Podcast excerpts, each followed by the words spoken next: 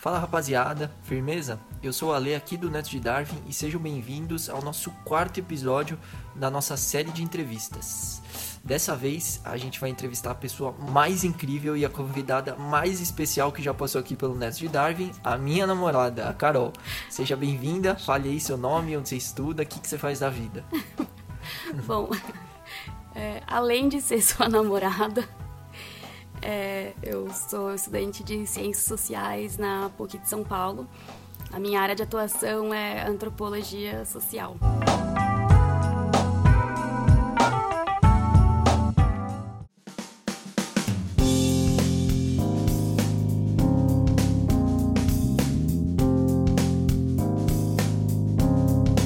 E assim, vamos lá começar a nossa entrevista. O que te levou a fazer Ciências Sociais? Então, desde pequena eu adorava fazer miçanga e meu sonho era viver disso na praia. Brincadeira. Então, sabe quando as pessoas falam, nossa, a NASA deveria estudar o brasileiro? Então, prazer, NASA. É, ciências sociais, eu tenho uma relação muito antiga. Quando eu estava na, na oitava série, sétima série, não me lembro, que eu estava aprendendo um pouco sobre o que foi o nazismo, o que foi a Segunda Guerra Mundial eu me interessei muito pelo tema, assim. É, eu queria entender como foi possível aquilo ter acontecido, é, como foi possível que as pessoas permitiram que aquilo acontecesse. Então, conversando com a minha professora de geografia, e ela falou que tinha feito ciências sociais na faculdade. A partir daquele dia já me interessei, porque meu sonho era ser cientista, mas eu tenho pavor de física, química, biologia. biologia. Então eu pensei, nossa, meu sonho de ser cientista vai poder se realizar e vai ser numa área que eu realmente gosto. Então, desde lá, meu foco sempre foi terminar a escola, fazer ciências sociais para poder tentar compreender como funciona o mundo, como funciona o comportamento do homem, até onde ele é capaz de ir. Então, desde lá esse, surgiu esse interesse, né? As ciências sociais, ela aborda três grandes áreas, né? Que são sociologia, antropologia e ciência política. É, no meu caso, eu me identifiquei com antropologia desde o meu primeiro semestre. Eu tive uma professora maravilhosa de antropologia. Uhum. Então, desde lá, eu senti muita afinidade com o tema. É, então, eu fui conhecendo um pouco mais sobre as outras, as outras sub-áreas dentro da antropologia. E eu me identifiquei muito com a antropologia social, que estuda o aspecto cultural do homem dentro de uma sociedade. Da hora, da hora. É, voltando naquele papo do nazismo, acho que todo mundo já ou pensou em perguntar pro seu professor, ou perguntou como que os caras deixaram a porra do Hitler tomar o poder, tá ligado? Aí a gente para e vê o governo que a gente tem hoje. Mas isso é um assunto para outro episódio. É, a gente se a gente tivesse que explicar isso aqui nesse episódio, daria muito mais de, de uma hora. facilmente. Então a gente pode deixar isso para uma outra oportunidade. Exato.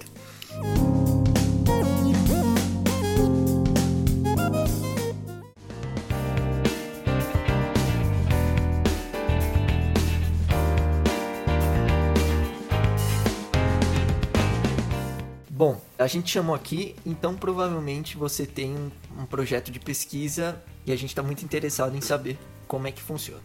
Então, meu projeto de pesquisa é basicamente um estudo sobre o luto, rituais fúnebres e ritos de passagem. Coisa leve. Levíssimo. É, eu estudo aspectos culturais em torno do luto e os rituais de passagem, as cerimônias de velar o corpo, de fazer uma missa então, desde eu estudo desde Grécia antiga até os anos de hoje, até 2020, a respeito desse, dessa cultura do luto, né? Como as pessoas elaboram o luto, como elas vivem esse luto, como são feitos os rituais. E além disso, a minha pesquisa atual agora é a minha conclusão de curso, né, meu TCC. Então, gira em torno de identificar as necessidades dos familiares de mortos desaparecidos políticos na questão da elaboração do luto. Então, é basicamente entender como se deu o luto desses familiares que não tiveram a confirmação da morte, porque os corpos não foram identificados. Esses corpos que sumiram no caso da ditadura militar, né? É, são militantes políticos que desapareceram durante o regime militar aqui no Brasil.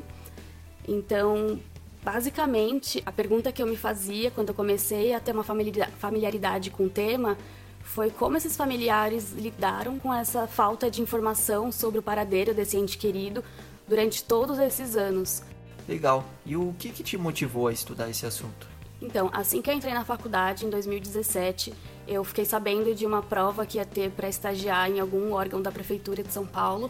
Eu fiz essa prova, fui aprovada, assim, sem, sem esperar que eu fosse. Eu fiz para ter uma primeira experiência de como seria fazer uma prova, uma espécie de mini concurso. Então, quando eu fiz essa prova, me selecionaram para algumas entrevistas. Eu fiz duas entrevistas na Secretaria Municipal de Direitos Humanos da Prefeitura de São Paulo, onde eles me aprovaram. E, por incrível que pareça, eu cheguei 20 minutos atrasada na segunda entrevista. É verdade. E mesmo assim, eles me, me contrataram. Então, a partir daquele momento, eu tive um contato com direitos humanos. O departamento que eu trabalhava era de Educação em Direitos Humanos e a gente tinha muito contato com outro departamento de Direito à Memória e Verdade. Depois de um tempo, algumas coisas mudaram, saiu o prefeito, saiu o secretário, entrou o secretário. Então, essas pastas se uniram e eu acabei ficando responsável por algumas partes dessa pasta. Então eu comecei a me familiarizar com o tema em 2017 e eu fiquei até 2019 trabalhando com isso. E quando a gente começou a trabalhar mais especificamente com os familiares, é, essa questão me veio à cabeça, porque a gente via muito familiar a gente conversava com muitos familiares e essas questões sempre vinham à tona. Fora isso, a Prefeitura de São Paulo, o Ministério de Direitos Humanos e a Unifesp, eles criaram uma parceria e criaram o CAAF. Então, o CAAF, o Centro de Antropologia e Arqueologia Forense, é responsável pela identificação das ossadas que foram encontradas na vala clandestina de Perus. Puta, então acharam os corpos dentro, tipo, de uma vala clandestina, tipo num cemitério, uma coisa assim. É, então, né, em Perus, que é um bairro aqui de São Paulo, tem um cemitério que chama Dom Bosco uhum. e lá alguns familiares iam perguntando se alguns funcionários tinham visto alguma movimentação diferente, alguma coisa do tipo. Uhum.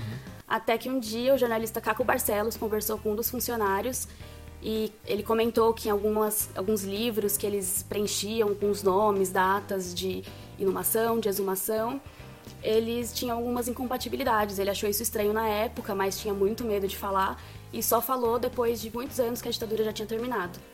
Então, junto com Caco Barcelos, junto com esse funcionário, na, durante a gestão da prefeita Luísa Irundina, em 1990, essa vala foi aberta e lá eles encontraram 1.049 ossadas.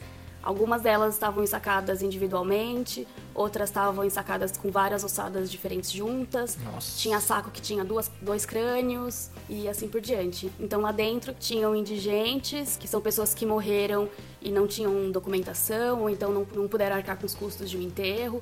Então essas pessoas foram enterradas como indigentes. Tinham crianças também que morreram devido a um surto de meningite que teve em São Paulo naquele período. Nossa e entre eles tinham desaparecidos políticos, que, de acordo com os cadernos, alguns nomes constavam que estavam ali naquela vala e outros que estavam enterrados individualmente, mas que depois foram exumados e foram para essa vala. Então essas ossadas são enviadas para a Unicamp. A Unicamp consegue fazer uma catalogação das ossadas, mas devido a alguns problemas, ela teve que passar para a USP, que também teve problemas e até que ela chegou na Unifesp que com o CAF pôde dar continuidade no trabalho dessas outras universidades e conseguir fazer as catalogações, tirar as fotografias que eram, que eram precisas, fazer a montagem das ossadas para fotografias. Então, lá no laboratório, né, são antropólogas que trabalham com isso. E eu digo antropólogas porque são todas mulheres. Tive a oportunidade de trabalhar um pouco com elas, assim, algumas conversas foram incríveis. E desde então eu sigo acompanhando o trabalho do CAF, fora da, da prefeitura, porque eu saí em 2019 e comecei com a minha pesquisa no ano passado. Então, eu terminei a minha iniciação científica e já emendei no meu TCC. Ah, um negócio que eu acho legal de falar é que as meninas do CAF, elas têm um podcast também. É, elas têm um podcast que chama 1049 em homenagem às 1049 ossadas que foram encontradas. Então, se vocês quiserem saber um pouco mais sobre esse tema, então vale a pena dar uma ouvida no podcast, que é incrível. Mano, 1049 ossadas. Inimaginável, tá ligado? foda. Então é bastante coisa e leva muito tempo, porque a gente sabe quantos ossinhos a gente tem no nosso corpo, então levou muito tempo para analisar os ossos. Tinham ossadas que estavam todas juntas, é um trabalho muito difícil separar tudo, fotografar, fazer coleta para análise. Essas coletas são feitas desde os, as próprias ossadas até de familiares que acreditam que o seu parente possa estar naquela vala, então são coletadas amostras de sangue. E essas amostras foram levadas para um laboratório no, no exterior porque aqui no Brasil não seria financeiramente falando possível que fossem feitas. Ah, eles levam lá para fazer teste de DNA, né, para ver se tem algum tipo de parentesco, né? É, então, levando lá para fora, se a ossada tiver o mesmo DNA que a amostra de sangue que esse familiar deu, se demete aquilo e acabou. Pode crer. O familiar ele é identificado e a família pode sepultá-lo com as devidas o devido respeito e os rituais que precisam, né? Então, a minha pesquisa é basicamente isso: entender como se deu essa elaboração do luto, que não se deu, na verdade, porque não teve a confirmação da morte, porque não teve um corpo. Pode crer. Então, um dia desaparecido, aquele familiar, ah, acho que ele só não conseguiu ligar pra gente para dar alguma notícia porque lembrando que eles viviam em meia clandestinidade, então nem sempre era possível o contato com esses familiares. Então, após um dia, dois, três, o familiar ainda tinha esperança que aquele parente voltasse, que aquele filho, marido, pai. Passa um mês, passa dois meses e nada, e nenhuma notícia.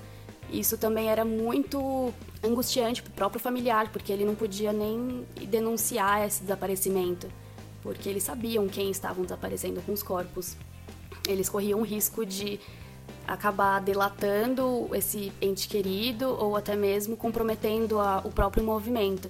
Então, muitas vezes, esses familiares procuravam é, sozinhos ou então ficavam em silêncio para não prejudicá-los.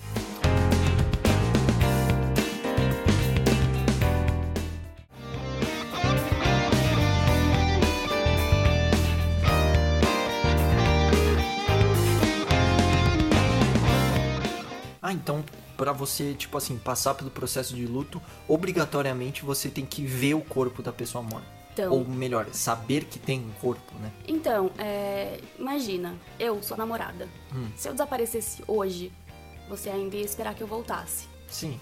Daqui uma semana, você ia pensar, ah, eu acho que ela se perdeu, acho que ela fugiu, acho que ela não quer mais saber disso aqui. Mano. Aí passa um mês, dois, quatro meses, cinco anos, e agora já se passaram 50 anos. Nossa. Então, quando a gente fala sobre confirmação da morte, não é necessariamente ver o corpo, mas saber o que aconteceu. Nesse caso é ver o corpo, porque esse familiar não teve a confirmação para poder realmente viver esse luto. Durante muito tempo eles viveram em esperança, alguns ainda vivem em esperança. Se não a esperança de que esse ente querido ainda está vivo, a esperança de que os fatos vão ser esclarecidos, de que esse ente querido vai ser identificado, que ele vai poder ter um velório, um enterro digno. Então, quando a gente fala sobre morte, principalmente no Ocidente, a gente fala de processos ritualísticos que são importantes. É, tirando religiões e cada a gente sabe que cada crença tem um tipo de ritual que segue, é, nossa cultura é de enterrar nossos mortos.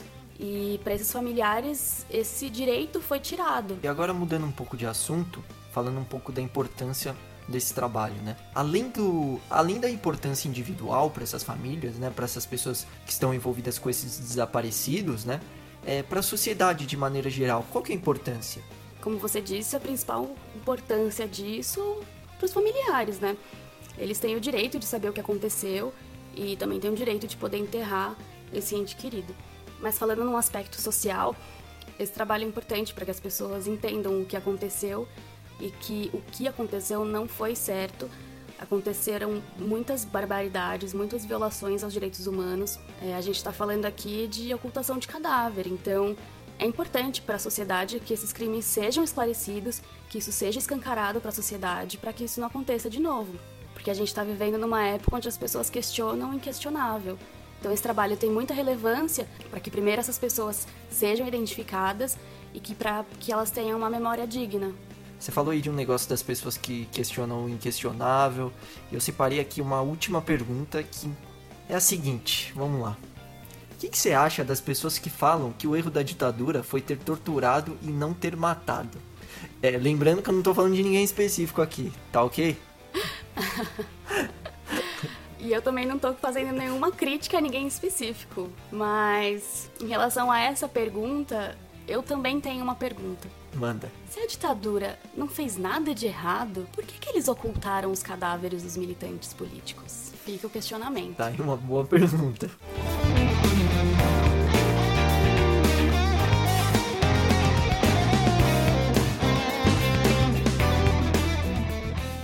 Então, com essa pergunta, a gente vai encerrando por aqui. Espero que vocês tenham curtido bastante. Essa foi a Carol, minha namorada, coisa mais linda do mundo, que eu amo muito. Hum, tá querendo alguma coisa, né? então é isso, gente. Eu vou passar a palavra aqui pra Carol pra ela fazer o, os agradecimentos e dar tchau pra vocês. Valeu? É bom. Agradeço vocês que escutaram até aqui. Eu sei que é um pouco diferente do que vocês estão acostumados aqui no podcast, mas eu fico feliz de poder participar, porque infelizmente as ciências humanas ainda são consideradas opiniões ou coisa de comunista. Ou achismos, né? Ou achismos. Então, muito obrigada pelo espaço para poder falar um pouco mais sobre as ciências sociais, sobre antropologia e falar também sobre esse assunto que eu acho muito importante, principalmente nos dias de hoje. Então, muito obrigada e é isso. Valeu. Falou, gente. Tamo junto.